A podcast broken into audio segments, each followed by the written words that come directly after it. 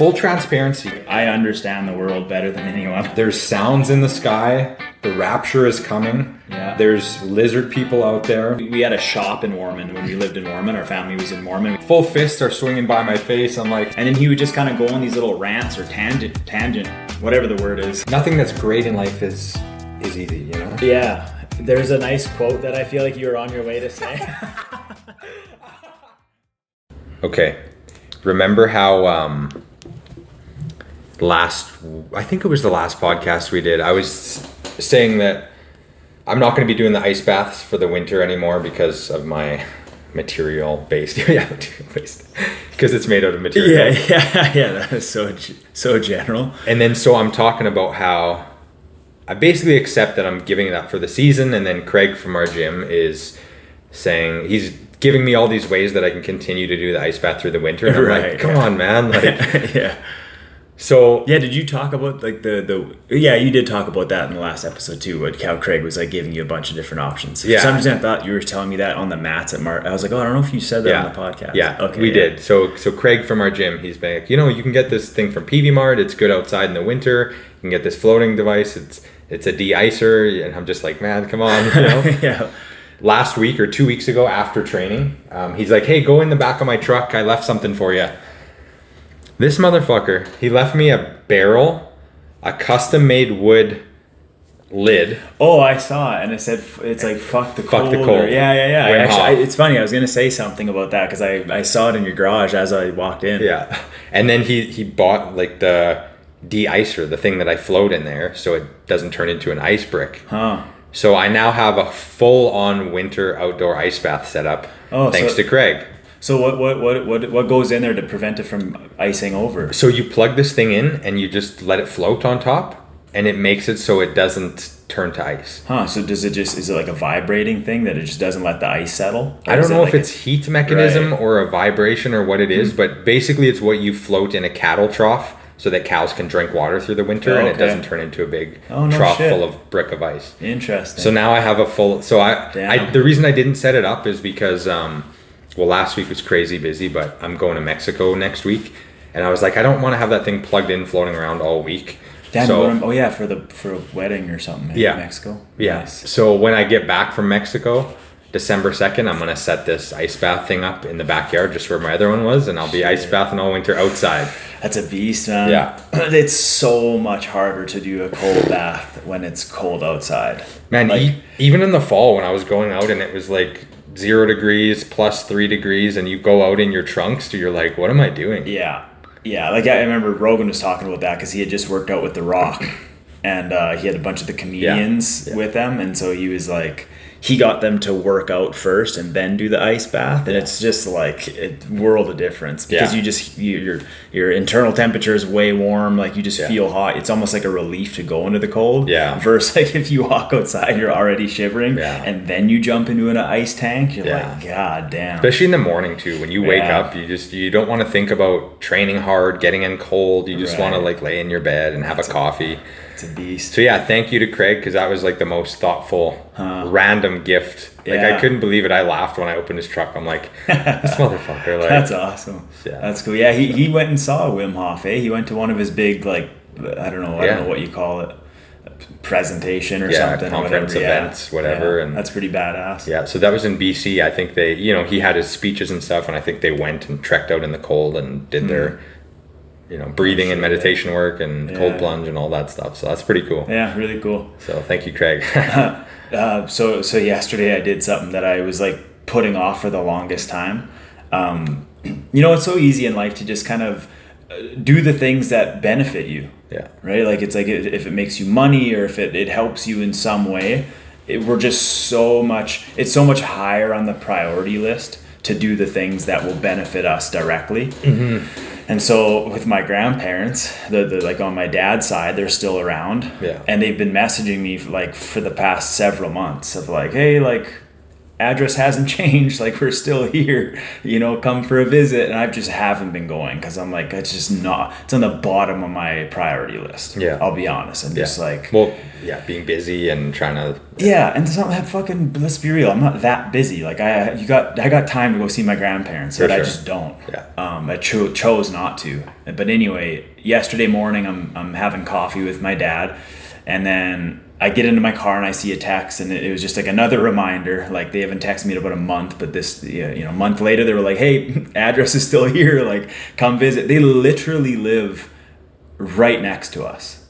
Like you can see our, uh, you could see our fucking condos. So, and I didn't know this. So anyway, I went to go see my grandma and grandpa, and I visited for half an hour. You just went by yourself. Yeah. And then I left and I was like, oh, I feel something that money can't buy. My soul feels good. I legitimately was like, oh, there's something like in human nature that feels good when you do things you know you're supposed to do, but you neglect them, especially Yeah. when it's like staying in touch with like a, a close friend or like a family member or like a grandparent that might die at any moment. Like Yeah. I asked them when I was there, I'm like, how old are you guys? Like my grandpa was like, um, he's like, I just turned 89. So he's almost Wow. 90. And then my grandma, shit, what did she say? Like 87. Wow. So they're both almost 90 years old.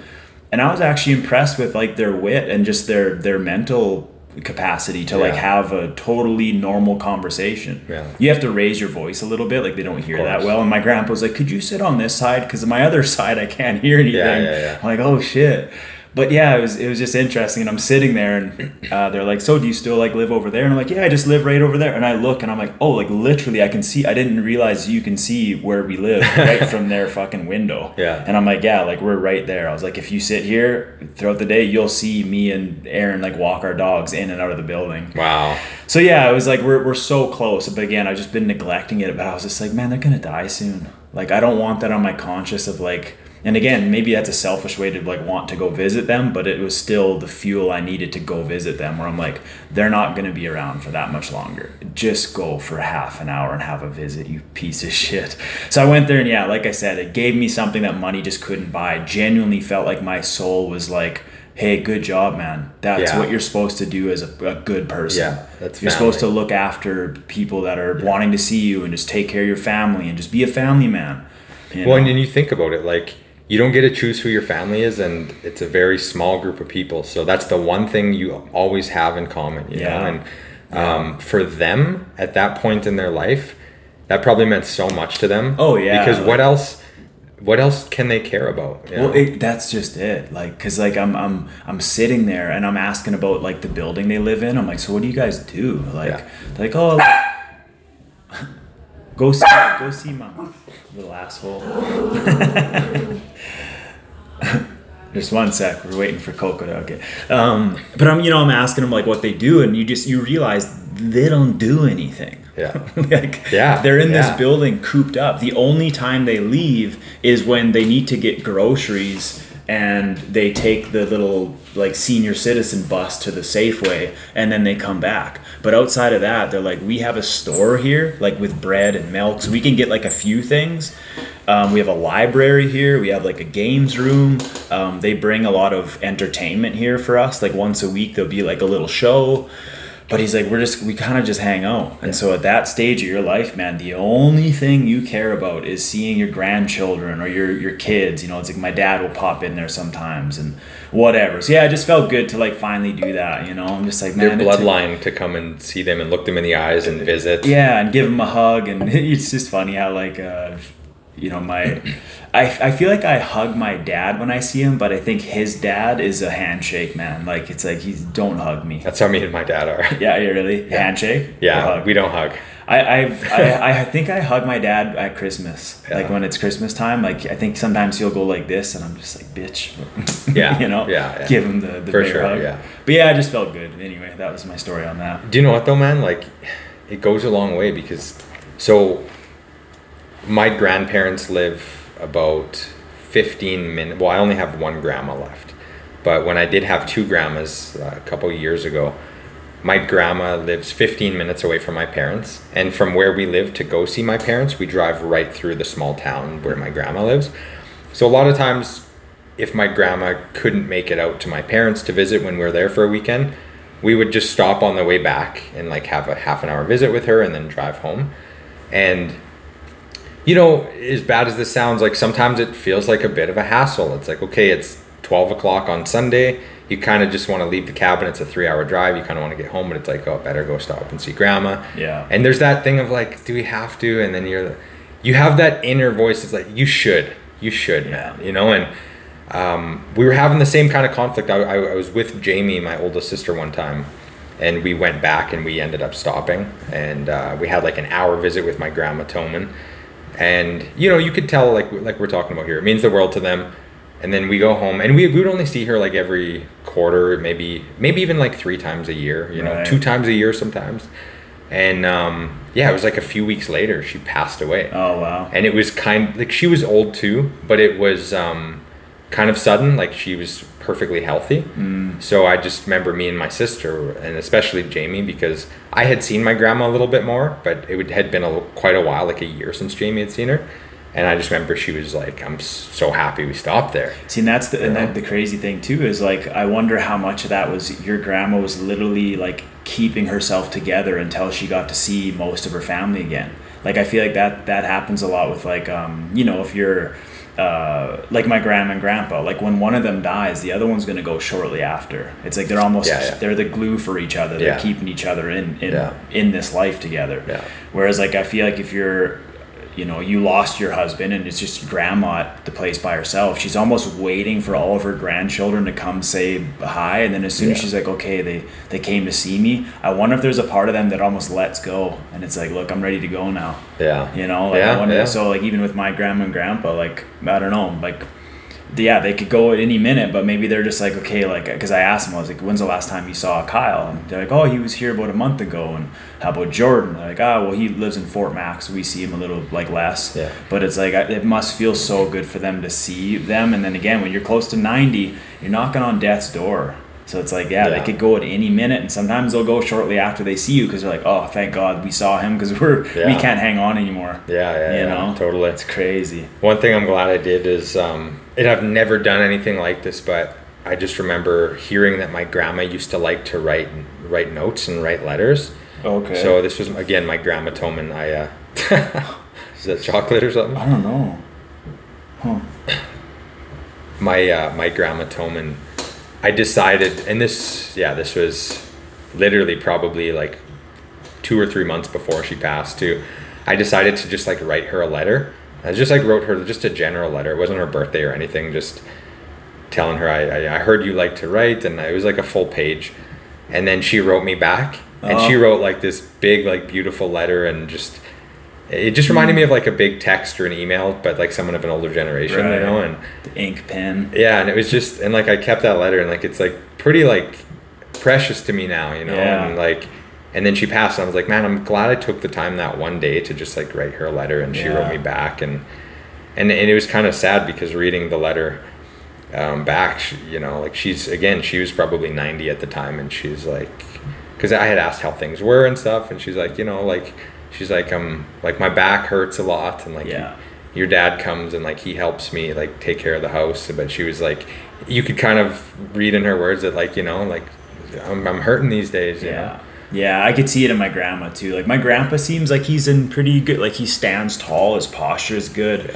Just he's got the one bad ear, but my grandpa or my grandma, a hunchback, bro. Like fucking, like she'll like walk around like this, you know. life is crazy man Yeah. like we just grow into these like specimens that are healthy in our prime and then we just slowly just deteriorate. Deteriorate, It's like man. you you start life in a fetal position as a baby, and then you end up this old person like in a fetal position like a baby, just because you can't keep your spine straight anymore.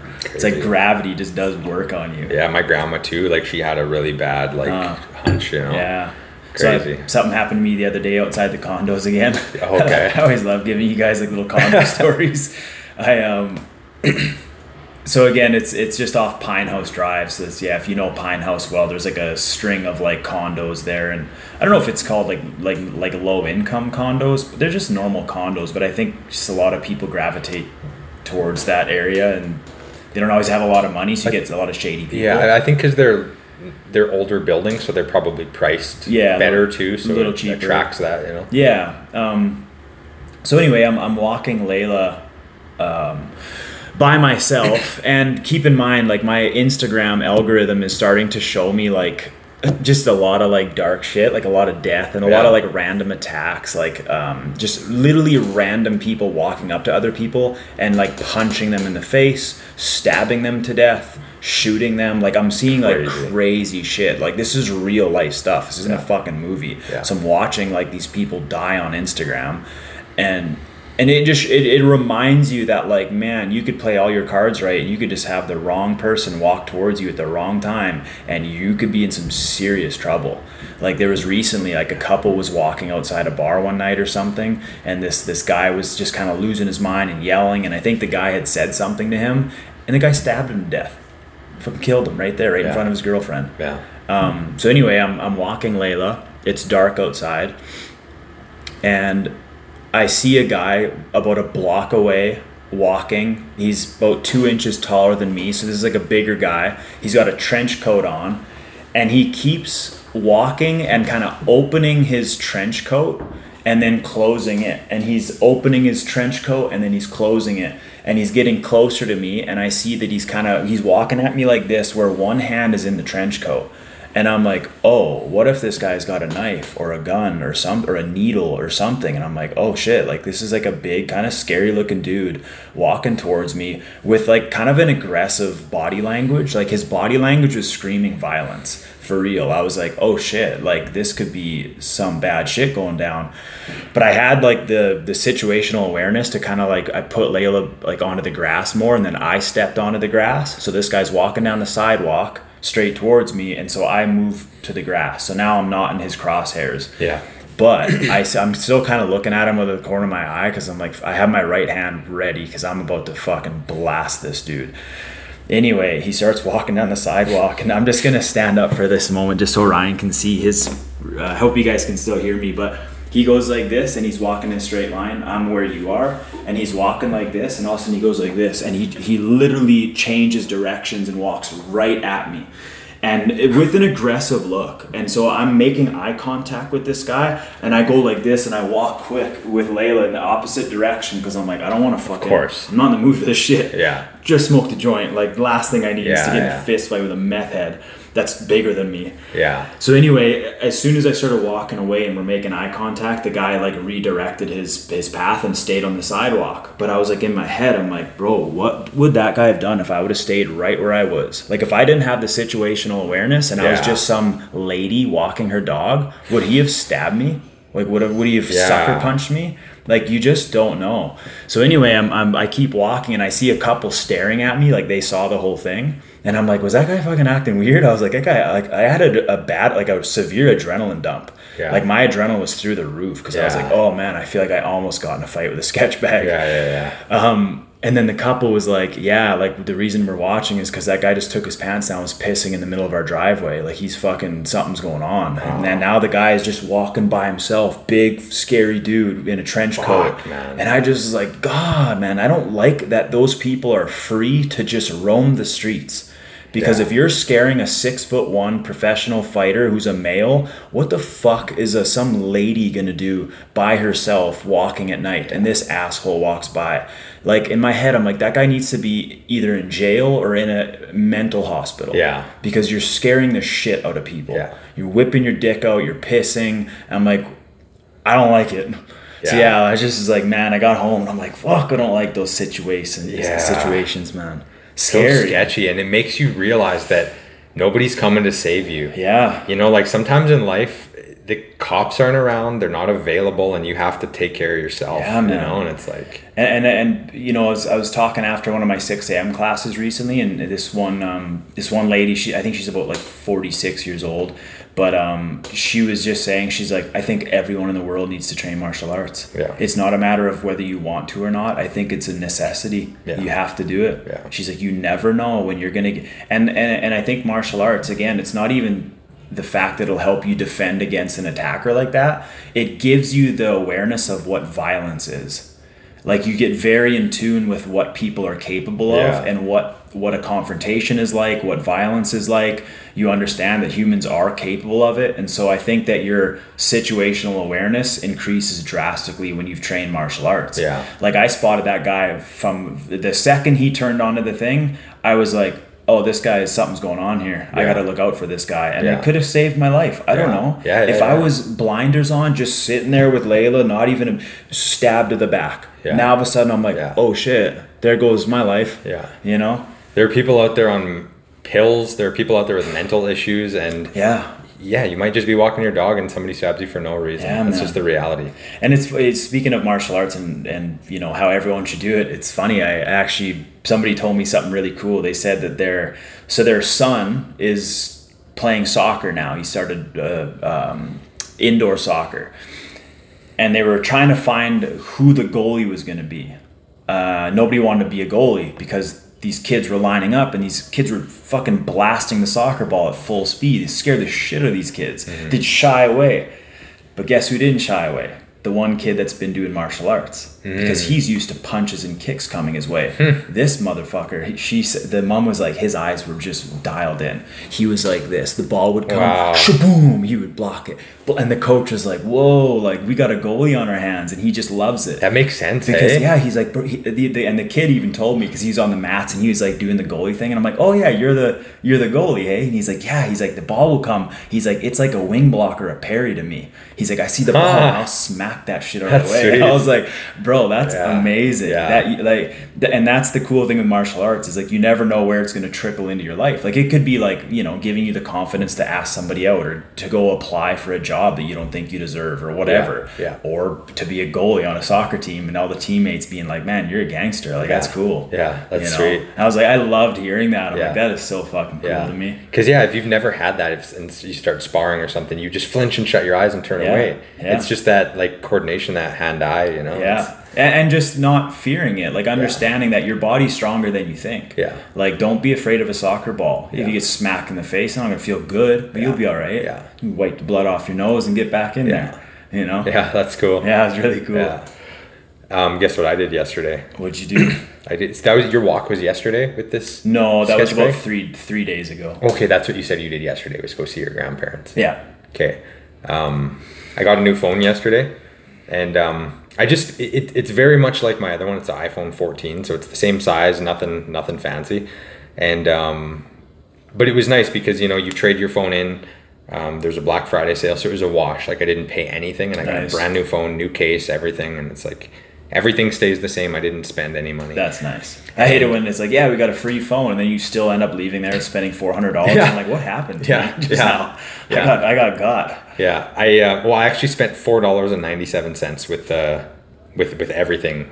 So Wow. so pretty much nothing. Yeah. But it it made me. The reason I bring this up is because it made me think of something that always stuck with me.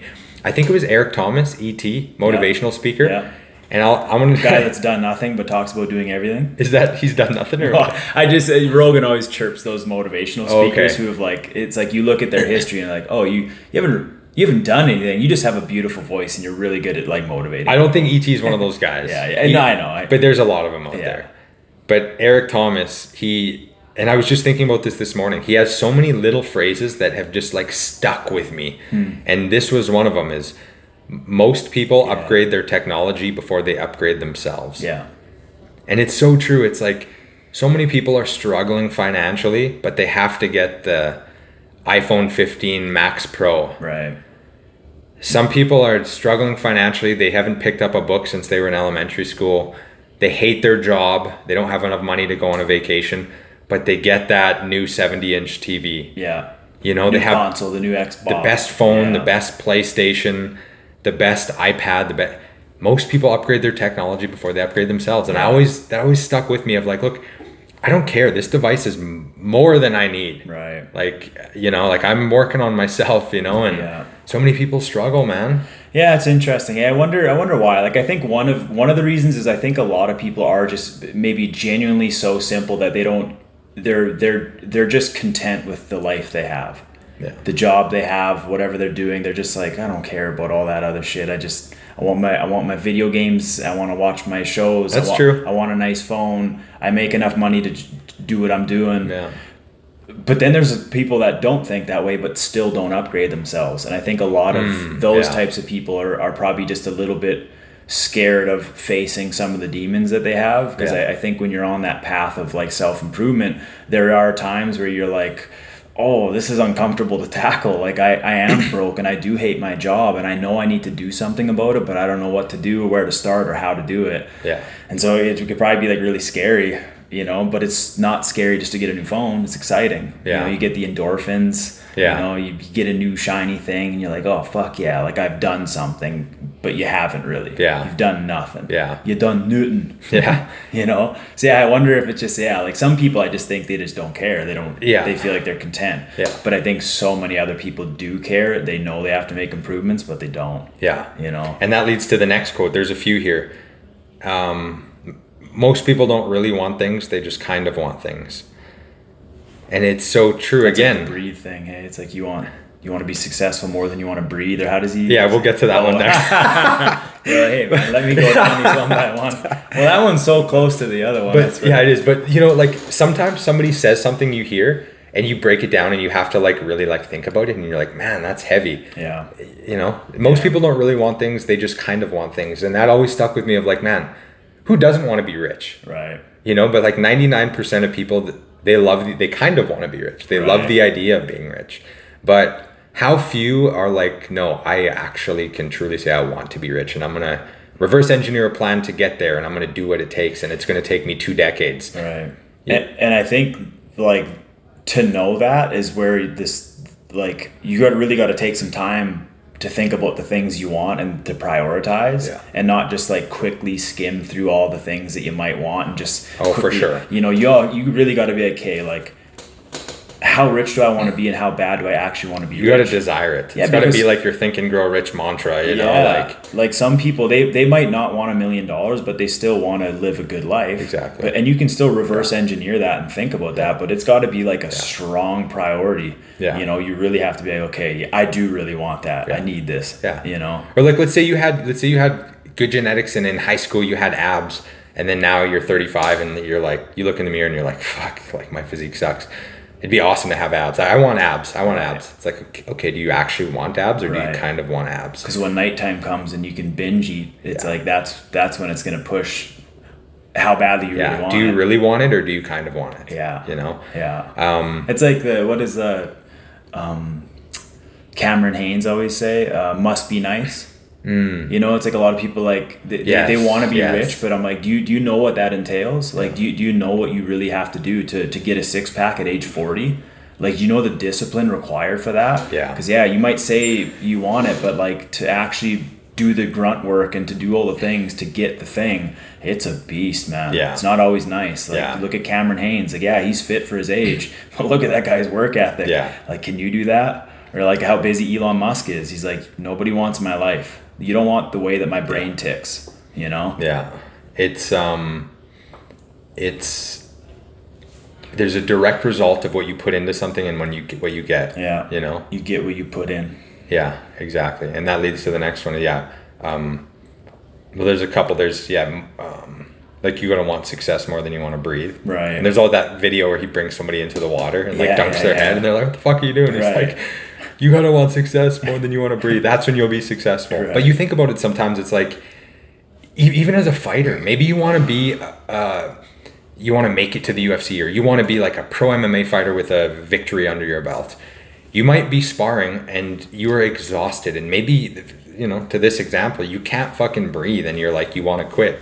It's like you gotta want success more than you want to breathe. Yeah. Maybe you need to say, fuck breathing, fuck getting my breath back. Like, I want success more right now. And you finish that last 30 seconds Yeah. on top of the guy, you breathe later. That's when you'll be successful, you know? It- and you have to give up a lot. Like I just I saw a video of Muhammad Ali, like obviously years ago, but the the guy asked him like, "What's um, what's like your key to success or something like that?" And he was like, uh, he's like women. He's like avoid them, avoid the nightclubs, and everyone starts laughing. And he's like, I'm not joking.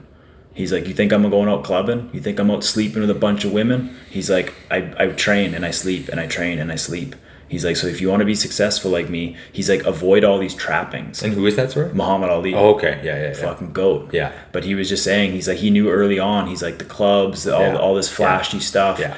Like, I want to be champion so bad that I'm willing to give up what most men would just fucking kill for. And see, that's the thing at that level, that all flocks and gets thrown at you. Yeah. The the, the quote unquote distraction, the Yeah. women, the nightlife, the party, the, Right. you know, But yeah, he was just like, just avoid it. Yeah. Avoid it. Yeah. It's a trap. Yeah. You know?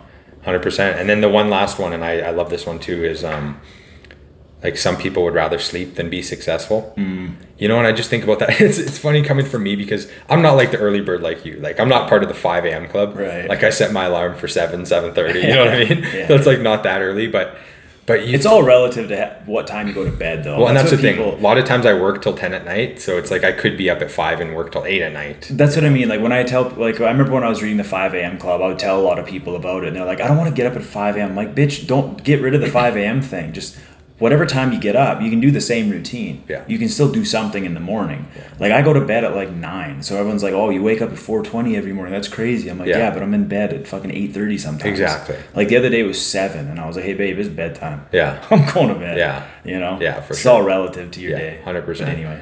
But, but yeah, that that whole type of thing. It's like you know, um, like you're gonna want to be successful more than you want to stay in your warm blankets in bed. It's Yeah. like that that temptation, that comfort. It's like how fucking bad do you want it? Yeah. You know, and sometimes you have to get a mantra like this or in, in your head that you can ask yourself and be like, okay, it's time to step up. It's like, and do you know, do you know, it's been a, a mantra of mine recently. I didn't plan it, but it just started happening when I started doing the cold plunge.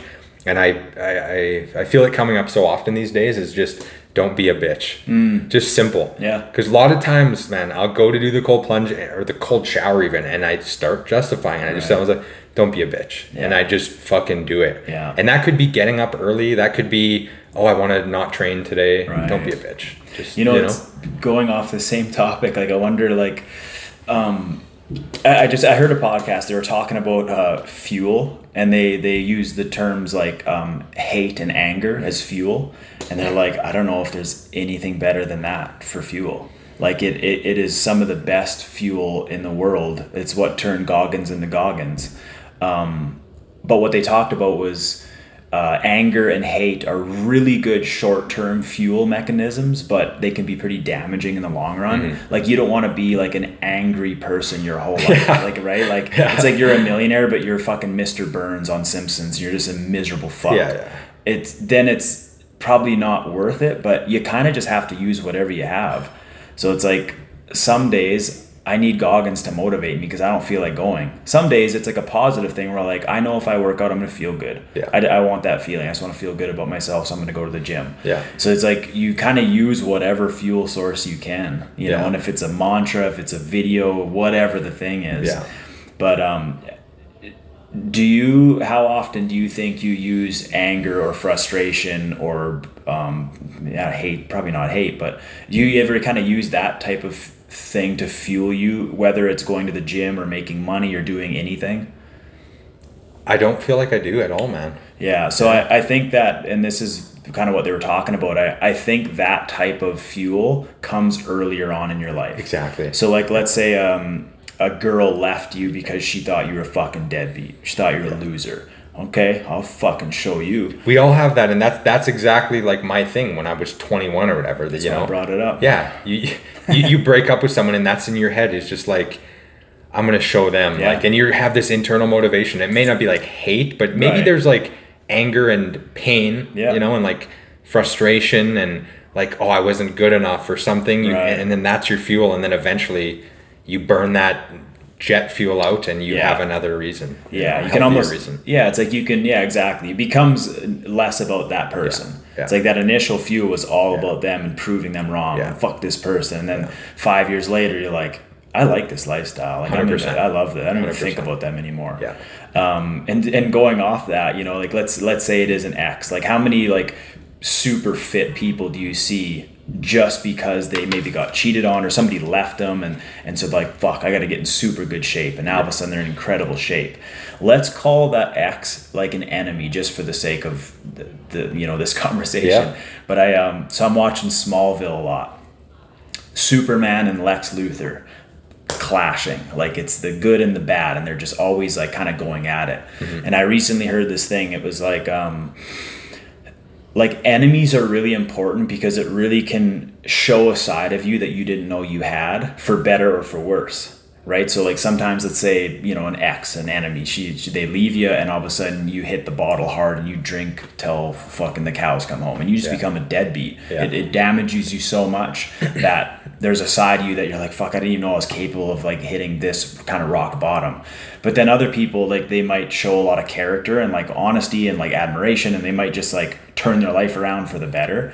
Um, or even like in business, it's like if your competitor, your enemy, is doing a certain thing, mm-hmm. it could like really help you become a better version of yourself just because of that like back and forth that little That's why they say competition is healthy. Yeah. It brings the best out in you. Yeah, so like sometimes I'll I've been thinking about that just the last few days since I heard that whole like you know enemy enemies can really help bring a side of you that you might be really impressed with or you might be really down about. But with Superman, and the reason I like watching it so much is like he's kind of like a, a symbol for hope. He's like a symbol of what the perfect person would almost do. He gets in situations where you're like, bro, what are you gonna decide? Like that's a tough situation. Like no matter what you do, somebody's getting hurt. Yeah. But he just it's like he's such a, a man of his word and he'll just he'll make the hard choice no matter what. And you're like, that's what humans strive to be.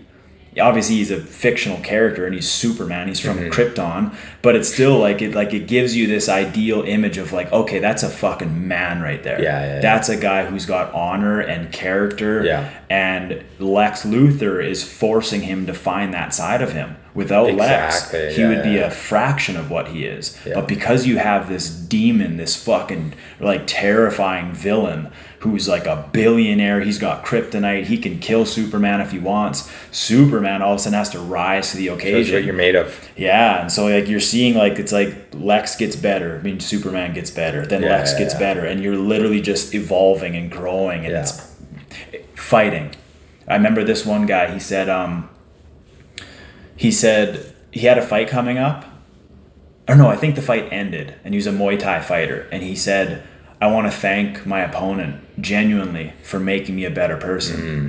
Without you, I don't get to do this dance. Without you, I don't wake up early to do my runs. Without you, I don't get stricter with my diets. Yeah. You help me become a better version of myself. We need each other. That's amazing. And so you could look at an opponent as an enemy, or you could look at them as like, oh, this, sure, I could view him as an enemy, but in a different way where I'm like, you're helping me. We need each other. Yeah, I'm helping yeah. you. 100%, Right? Like, you're right. probably scared I'm going to take your head off. So now all of a sudden we grow together. Yeah. And I was like, what a fucking beautiful way to put an opponent, like, it, it frame. Perspective. Yeah, like, yeah, good perspective and just kind of frame it in that way. So if you're leading up to a fight, you're, you're not even thinking about them. You're just thanking them for accepting the challenge so that you can grow. And I'm like, that's gangster. That's gangster. See, You know? yesterday, this is it reminds me of this perfectly. Somebody I know was was um, expressing their frustration with not being able to get ahead financially and just like living check to check and being like, "Fuck!" Like Fuck, I'm sick of living like this, you know. And the hardest ways to live, man. and um, I said like, look, you know, don't look at this as a bad. Don't look at this as a bad thing. Like, you know that feeling that you have right now, this frustration, this, like that might that feeling you have right now might be what you need to finally just force you to budget or force you to be more disciplined with your spending, and that's could be the catalyst to make you have a lot more money and live a lot more comfortably. Yeah. So it's like, don't look at this as a bad thing. Like maybe this is a blessing. Yeah. Maybe this is a blessing. Yeah, like you can almost like view your money problems as the enemy. So Yeah. it doesn't have to be a person. It's like, oh, the, I can feel that my money problems are causing a lot of my hurt in the world. Yeah. So I'm gonna I'm gonna fight this money thing by budgeting and maybe getting a better job or maybe selling a few things. And now all of a sudden you're like attacking this thing that's not a person, but it's making you better. It's making you correct your behavior. Because lots of times we need something to make us do the thing we don't want to do For to better our lives. And, uh, you know, like you need something painful enough to make you do it. Yeah, and you know what though, I, I will say this because I, I actually, so The Rock and Joe Rogan were talking, Yeah. and they were talking about the the only time they could actually like appreciate their journey and actually feel happy in their journey was when they made enough money to not worry about bills. Yeah, yeah. And so it's really easy for people to sit on their high horse when you have money to tell other people to just enjoy the process, enjoy the process. They're like, "Bitch, I'm surviving right now. There's no time for enjoying the process." But it's still your life. You still have to do what you're doing. Yeah. So like to trudge through that you know, like with Rogan, I think he said the only time he felt that was when he made his first hundred thousand dollars, where he's Development like, "Oh whatever." shit, like I don't have to worry about bills anymore." Yeah. you know, and then he really felt like this weight off his shoulders. So yeah, it's tough, man. Like I don't, I don't know if if th- there was definitely moments where I really enjoyed the process, even when I was paycheck to paycheck. But I'm drastically happier, more calm. Um, more present now that I'm not paycheck to paycheck. Again, I don't make a lot of money, but I, I've, I've got a cushion enough to like I'm I feel okay. But before that, man, it'd be, it's so tough when you hear people like, "Oh, just enjoy the journey," and I'm like, "Go fuck yourself, Yeah. man." You see groceries, like it's expensive. Yeah. I'm struggling. Yeah. You know. Well, and that's what Joe said too in that example. Is he's like, even if you are one of those people who's surviving, you have to like Learn find something in your life and like learn to, you know. Open. Thanks, Yeah. Coco. Yeah, yeah, and it's and it is true, but yeah, I get, I, I, I guess it's just, it's so much easier said than done. You know, it's like it's always the people that are already fit telling other people to just enjoy the journey while you're obese, trying to get in shape. It's like enjoy the journey while you're broke, you know, scraping by. Do you know what the thing is? And I really believe this, and it, it does sound woo woo, and you know, like when you ever hear like manifestation and um, Right. positive affirmations and stuff. But it's like, man, I truly believe that if your thoughts and your words, if you're struggling and you're surviving in life right now, and your thoughts and words are, fuck, I just never have enough money. I'm just broke. Like, Right. I, I just can't get anything right. Like, everything is so expensive. Like, you know, I never have money. Like, you are attracting that, man. Right. It is hard to find a place where you start to not even thrive, but just like live comfortably. If you wake up in the morning and your thoughts are how hard everything is and how hard money is to make and how Yeah. expensive, like, and it's a trip, you know, and like maybe I'm privileged to speak on this, but like, um, you know, I wasn't always in the place I am now, you know, and like you have to, you have to think and talk differently Yeah. uh, Well, in it's like- order to build something positive. we're such like energistic like kind of beings too it's like Yeah. even just like you know you- say it's woo woo but like if you're sitting in a room and one person walks in and they have shitty energy Yeah. you'll feel it Yeah. so it's like imagine just being that person 24 7 like what are they going to accomplish when you're walking around with this darkness about you Yeah. versus if somebody walks in and they have like this shining light about them you're Yeah. like god damn why do i feel happier all of a sudden Yeah. because this person showed up Yeah. you know what going off this bro i'm, I'm reading one of the best books i've ever read in my life Wow. Yeah, this would this would be like a high nines. And, Okay. And so uh, Darren, uh, uh, what's his last? Mc, Hardy? No. No, no, no. Darren from our gym. Um, Oh. Darren and Tara. Yeah. Darren McDougal? No. No. Darren something. Anyway, Yeah. he told me to read this book. So it's it's called uh, "Way of the Peaceful Warrior" by Dan Millman. It's very it's very um, Robin Sharma esque. Yeah. So it's it's kind of like this. Um, it's a professional gymnast who stumbles upon this old guy in a gas station who becomes his mentor. And so you're it's it's very much like you know 5 a.m. club type thing. Okay. Struggling Story. person finds a mentor, and yeah, Yeah. it's, it's story, bro. I've never read a book so fast in my life. It's okay. Uh, it's crazy though, man. Like I, I, I picked it up and I started reading it, and right away, my imagination just starts to weave through the story, and I almost become the main character, who's the gymnast. He's this, he's a professional gymnast who he's he's he's so high level that he's like trying out for the Olympics. He's like a world champion, blah blah blah. He's very good at being really present on the mats when he's performing, when he does the thing that he loves to do and that he excels at. But outside of that, like when he eats, he just shovels it all in. When he moves throughout his life, nothing is present. He's he's he's not really thinking that consciously about what he's doing unless he's on the mat.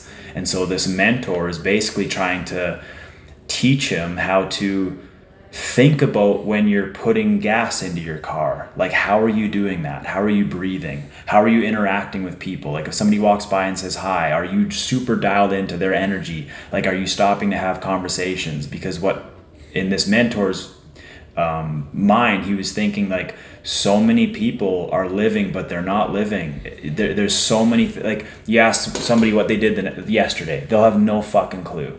It's like they're just unconsciously living. Yeah. And so this it's basically a story about how this mentor is teaching this guy how to be a monk essentially. I want to read that book next. Bro, it's so good. And it's um it's roughly based on a true story. Like obviously there's a lot of like um like fake stuff in the book, but it's the the author, it's it's his story. Like this is like years ago when he bumped into a mentor and Mm. he calls the mentor Socrates because the guy always like says these powerful quotes and Mm. then so the guy starts calling him Socrates and then he'll say sock for short Yeah. um fucking fascinating story Wow. though man. Like it's it's it, it's even made me adjust my eating habits at night already. Like the guy there was a quite a large section where the guy keeps giving him shit for eating so the way that he eats because socrates the mentor he'll eat with chopsticks a lot so he'll take a bite and he doesn't take the next bite until he's finished the first bro i don't do that i'll inhale shit Yeah. and so this mentor sitting there with this gymnast, and the guy's just shoveling food. And then Socrates, the mentor, just starts going, going like this. And the guy looks at him. He's like, "That's you. What are you doing? Like, did you taste any of that? Yeah, Did yeah, you let yeah. your digestive system do anything? Yeah. Like, you're eating way too fast, man." He's like, "Take a deep breath, have a bite, chew it, swallow it, then take your next bite." in that book, and I I won't off track you too much here, but um, Breath or, or no, sorry, uh, Breathe by Rickson Gracie. Yeah. He talked about how Helio Gracie like eat, takes an hour to eat every meal. Wow. Because he believes that like you should chew your food like very well Yeah. to like not only enjoy the process but like digest it properly. So like an hour for a meal for him. That was how he ate. you know? Do you remember Miles Jeffers? Yes. Seneca Strength. Yeah. He, I remember he made a post, and I don't, I don't know. He was somewhat joking, but I think kind of serious. He said, "Before you take your next bite, chew 28 times," or it was like 18 or 28 times. Like if you're eating a steak, Yeah. like chew that shit down before you shove another piece down your throat. Because like yeah, I think it really does help with digestion. Um, but then it just helps you appreciate and taste the food you're eating as well. You're Yeah. not just like it should be an experience, not Yeah. just like and, and and so like in this book the guy there's another guy that comes into the picture who's like a professional not even a cook but he, his expertise is in the d- display of food so he brings this tray out and he's he makes it like there's a whole imagery to it where like the main character just sees the food and he's like I can't even demolish this because it's so pretty. So he just is ta taking it one by one, and Yeah. um, but the process of the guy making the food, like that's that's where the the peaceful warrior comes into play. Like he's like you're a warrior on the mat, but he's like outside of that, he's like you're not a warrior. Like you're just fucking you're not even existing. He's like we all have battles like inside our own mind. Like that's why we call ourselves the peaceful warrior. We're constantly trying to be more present appreciate the process of eating or drinking or going for a walk or exercising. But the other thing I really liked that he did was, you know, we were talking about enjoying the process. And sometimes it's hard to do when you're broke, but he he's kind of teaching this guy and I'm so guilty of this, so many of us are. The only time you're happy is when you achieve something.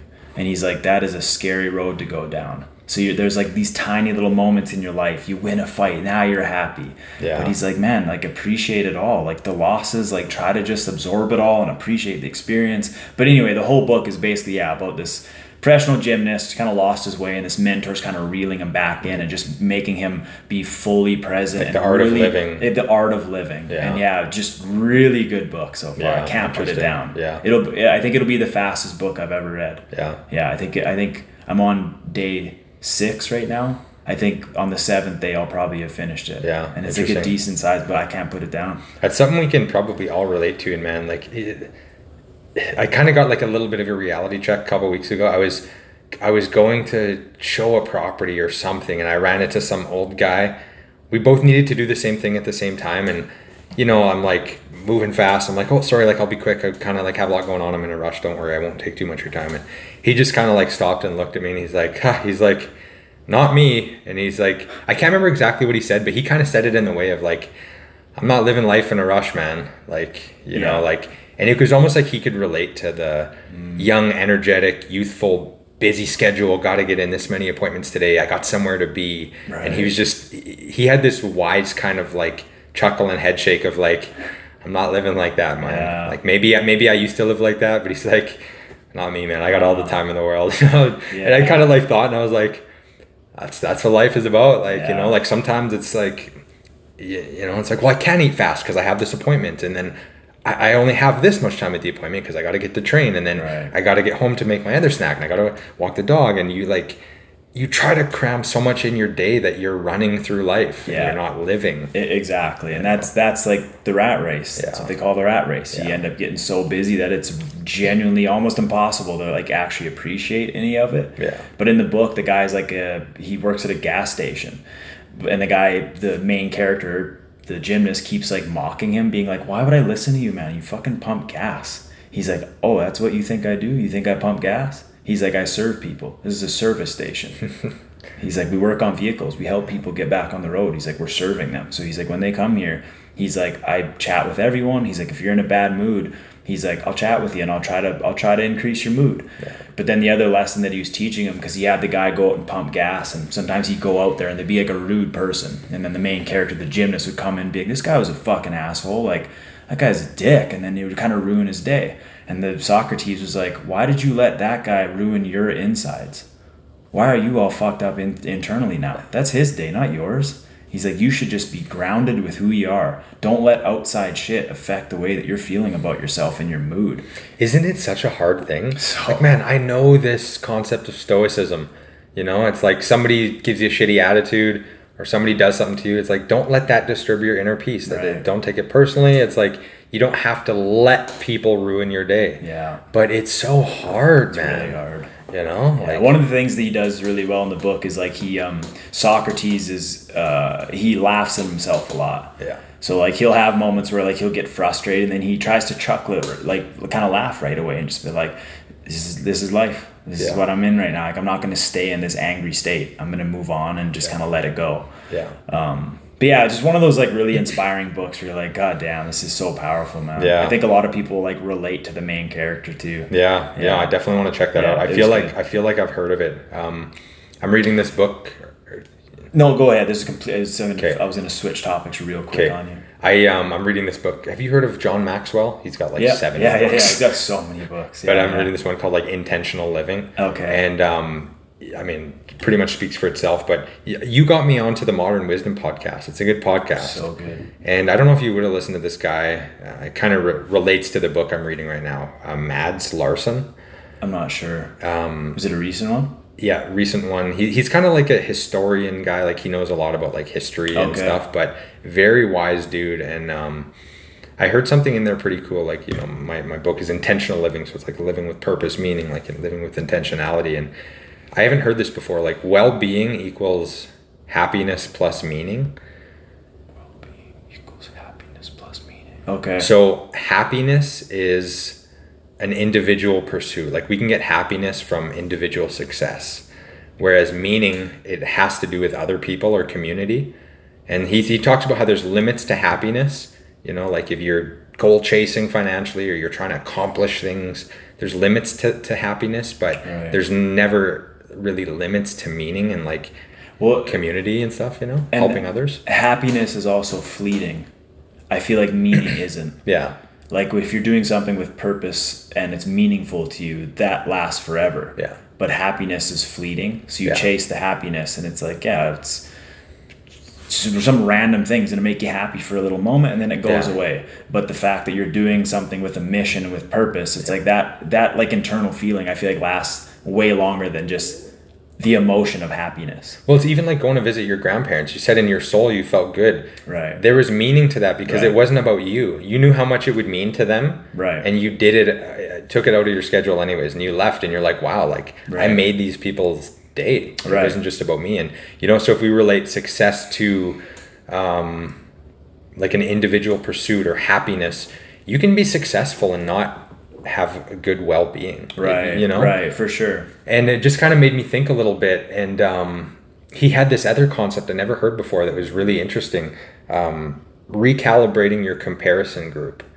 So what he was talking about was you know the whole thing we talk about it all the time on social media it drains your dopamine you're seeing oh look at the cars these people have look at the watch he's wearing look at the girl he's with these this person's always traveling Right. and then you set your phone down after 20 minutes and you're like fuck my life sucks Right. you know because you're calibrating your comparison group to all of these people you were just watching you know Right. their lives and that's why he was saying when we go to you know a homeless shelter and serve food on thanksgiving or you go to a old folks nursing home and you help people or a children's hospital or whatever you know like somebody that's you know you go and help disabled people that's why it makes you feel so good after is because you've recalibrated your comparison group Right. so you're around these less fortunate people, and then you start to think, man, I have it so good. Mm. And you know, some people, it's hard for them to f- do a gratitude practice. Yeah. Im- Imagine if you're just working a job and you're just on social media all day looking at how cool everyone else's life is. Right. You're like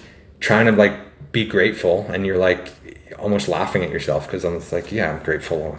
Yeah. So for what? For Yeah. this life? Like, yeah. But you recalibrate your comparison group, and it shows you like, man, I am so grateful that I'm healthy. Right. Man, I am so grateful that I have two arms. Right. You know, and it just that was just the interesting concept of like if you're feeling depressed, if you're having trouble finding gratitude, recalibrate your comparison group. Yeah.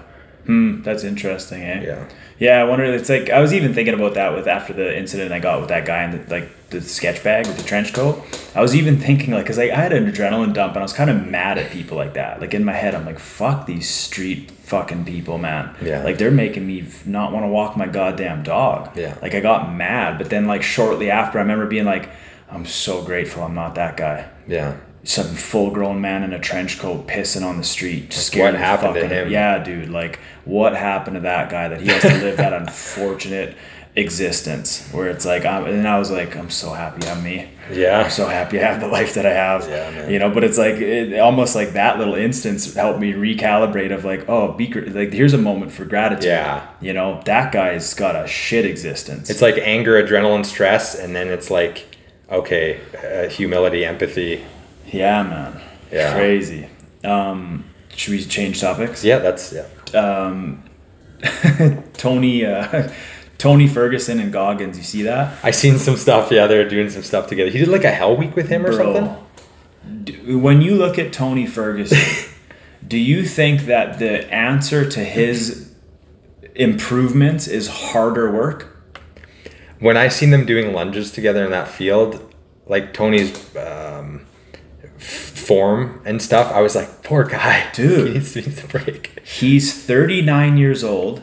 He's known already to be a workhorse. It's not the problem in your camp. The whole term work smarter, not harder, you need to do that. That's a good not point. harder. Yeah. You're 39, you're fighting a younger guy. Now you're just training harder, and it's not even skill building. It's literally just Hell Week with David Goggins. Look, I love Goggins. I even like Tony Ferguson. But the two of you together for a fight camp is absolutely retarded. like when I saw it, bro, I was like, "Oh, you're an idiot. Like your coach failed you." Remember when he tripped on the wire before a weigh-in and blew his knee out? That's overtraining, okay? Your knee can't take anymore. And now you're doing Hell Week? I'm like, man, do better. Like you need better skills, right? You need to your body to recover. Like again, almost 40, it doesn't look like you're on steroids, so you probably don't have a lot of help with the recovery. And I'm like, man, that ain't it. That's not it, man. Like so, yeah. Just in my mind, I'm like, it's one of those things where, yeah, it's cool for social media. I'm working with David Goggins, but I'm like, as far as performance goes, if he was like one of my students, I'd be like, hey, man, now's not the time for Goggins. Like, I want you in a fucking recovery tank. You already train hard, you lunatic. Just freeze you in a block of ice for the next two yeah, months. yeah. Like remember when he was kicking that steel pole? Like there was like a steel pole and he was just kicking it full power.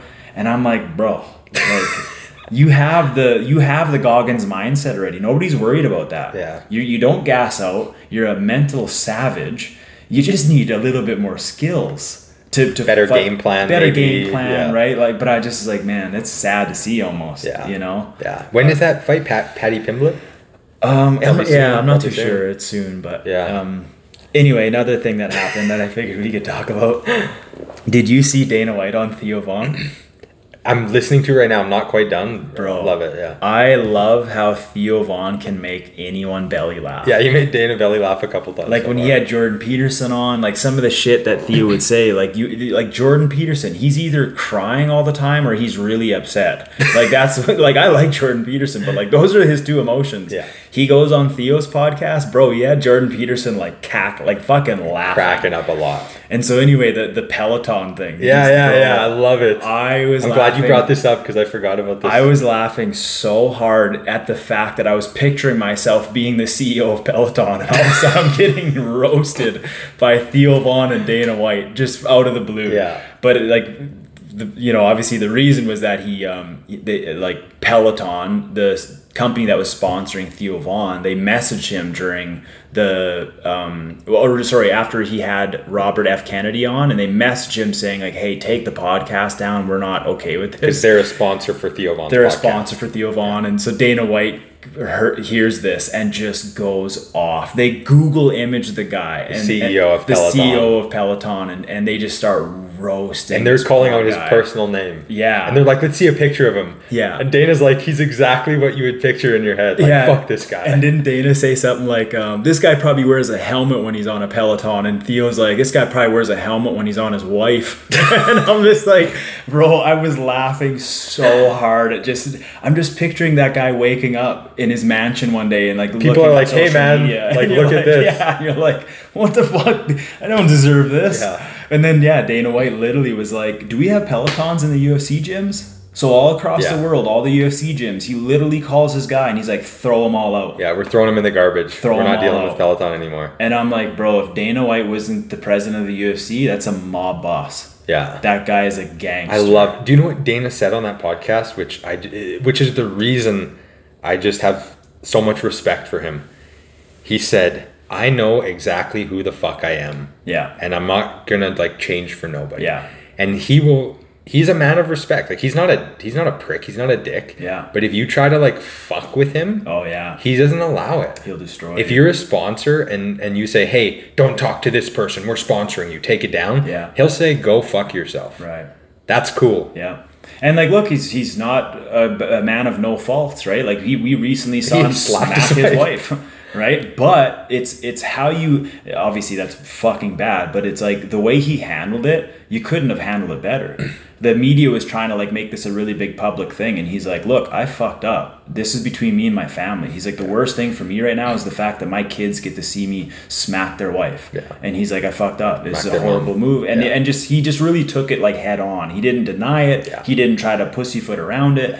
He's like, "This is none of your business. This is between me and my family. I fucked up. Blah blah Yeah. blah." And I was like, "Okay, that's cool. Like, obviously you fucked up. Everyone knows that. Yeah. But how you handle those big screw ups is it's always like really impressive to 100%. that you can just take it on the chin and just man up to your mistakes. You know? I just love that like what you see is what you get kind of a personality, you know? Yeah. And like um, I, I like these cowboys, you know, they like the Dana Whites, the Elon Musks, people Yeah. that aren't gonna bend and fold and Right. try to impress people and try to like, you know, not step on anybody's lines. Like Right. uh, you just have to respect that because it's so far and few and far between these days, it Yeah. seems, you know, like people that actually do do good but don't give a fuck. Yeah, You know. for sure. There's one other thing I'll touch on, and we, we can wrap it up. But um, it's to do with martial arts, and it's in Canada, so I figured I'd bring it up. There Before was- you bring that up, can I just Yeah, one more thing on Dana White? Yep.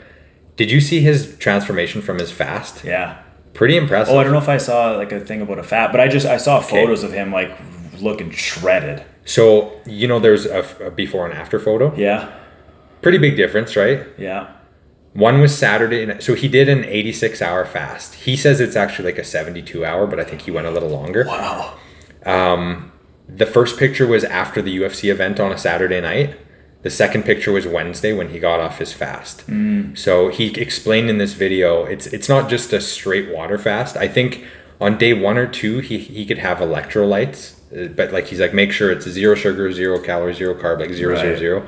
And then on day two or three, he had like a specific kind of bone broth that had like the whole one liter carton had like 40 calories and Okay. nine grams of protein or something.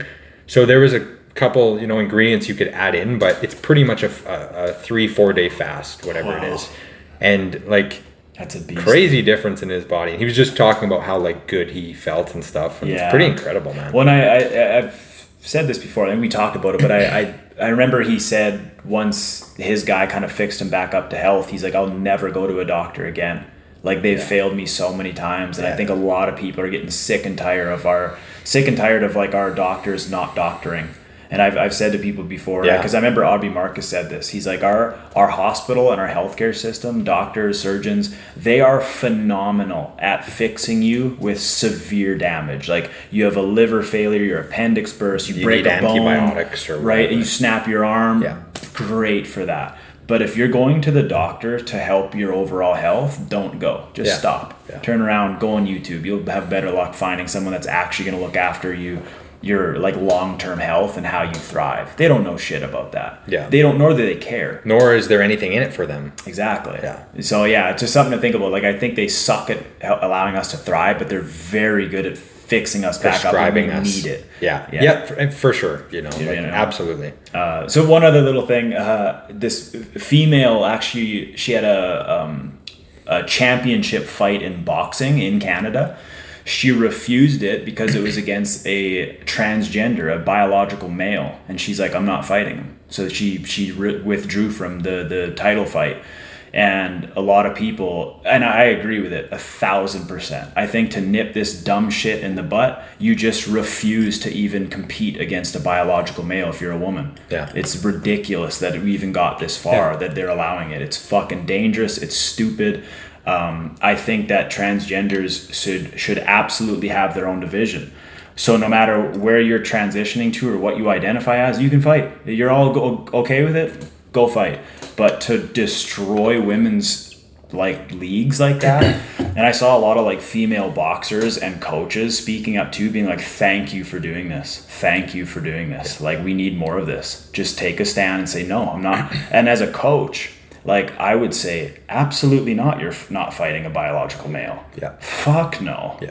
Like I would never send one of our females to go fight some dude that you know looks like a chick. There's just no way. Yeah. You know, so I think that needs to happen. I think it's just it's just better for sports, and hopefully it'll like help encourage like a whole new division. Yeah. You know, I think that it's time to fucking make your own transgender division. Did she get a lot of backlash for refusing? Uh, probably from a bunch of idiots that have never played sports before. Yeah. I bet For a bunch of Of- of course. morons That was a have, question. Of that course have you did. never played sports. I bet they got really upset. But I guarantee every single athlete ever it was like, "Bravo, good for you. Take a stand.